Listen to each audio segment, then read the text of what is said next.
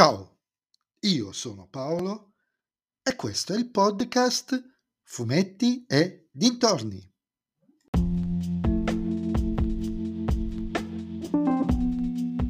In questo episodio del podcast vi parlerò del numero speciale, dell'episodio speciale di Tex Oklahoma che ho recuperato in volume edito qualche anno fa dalla Bonelli, ma in realtà una ristampa di, del primo maxi text del 1991, scritto da Giancarlo Berardi e disegnato da Guglielmo Letteri, edito ovviamente dalla Sergio Bonelli Editore.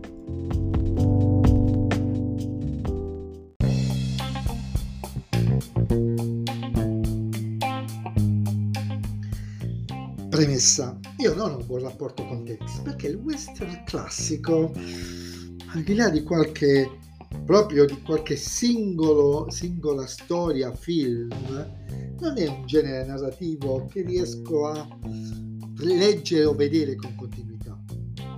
Zagor però, ad esempio, con le sue continue assolute contaminazioni, mi è sempre piaciuto. Capiamoci, non è un pregiudizio, delle chance a Tex le ho date tra ristampe inediti texoni, ma a parte qualche storia non mi ha preso.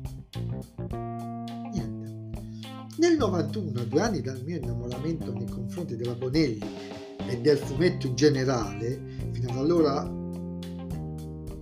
uh, vissuto in maniera molto sporadica, specialmente con Topolino, e a parte che so qualche cosa americana dei cugini, qualche X-Men o Fantasy 4, oppure un vecchio numero di Zagor apparso chissà come nella macchina di mio padre, in cui appariva il ninja, riletto decine di volte fino a, riuscire a, a leggere la storia completa forse più di 30 anni dopo. Dicevo, Dopo due anni dal mio iniziale innamoramento nei confronti della Bonelli, nel 91 uscì un album fuori serie di Tex chiamato appunto Oklahoma.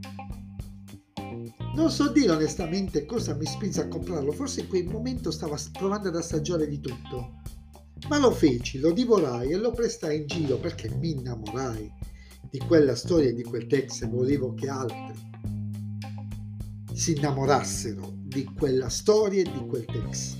Perché il text in quest'album, e io al momento non lo sapevo, non è quello che poi trovai nelle altre storie che ho letto in seguito.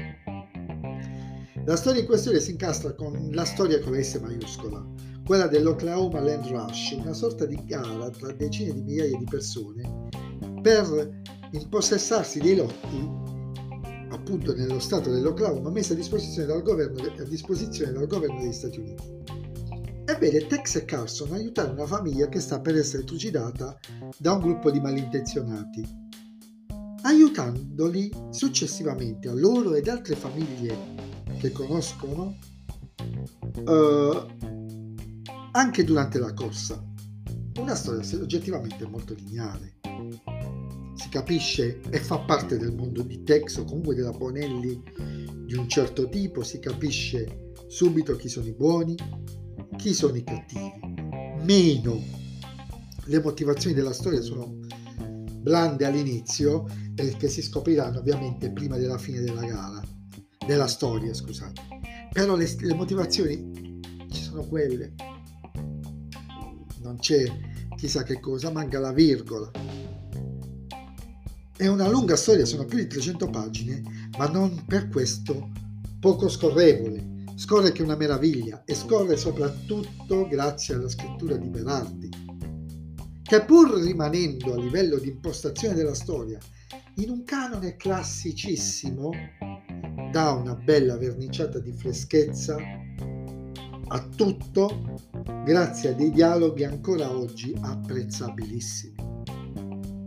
Gli scambi di battute tra Tex e Carson, per esempio, sono assolutamente spassosi i disegni di Lettieri sono un classico inarrivabile e lo so che qui molti staranno be- per insultarmi o per non ascoltarmi più, per abbiate pietà. De gustibus non est disputandum, ma est sputacchiandum. Per me i disegni di Lettieri sono decisamente superiori a quelli di Galep. Per me. qui Tex sembra proprio Gary Cooper. Leggendo proprio questa storia cominciai anche a leggere Tex, ma non trovai la stessa verve e quindi, come ho già detto, abbandonai. E anche l'albo finì chissà dove. Finché l'altro giorno non l'ho ritrovato in edizione cartonata a colori sul banchetto di un mercatino nel paese era in discrete condizioni e 10 euro mi sembrava una cifra congrua. L'hanno anche ristampato recentemente in una nuova collana di ristampe di, proprio di storie tipo i Maxi o roba del genere. Se riuscite a recuperarlo magari senza svenarvi, ve lo consiglio vivamente. È Tex, ma non è propriamente Tex.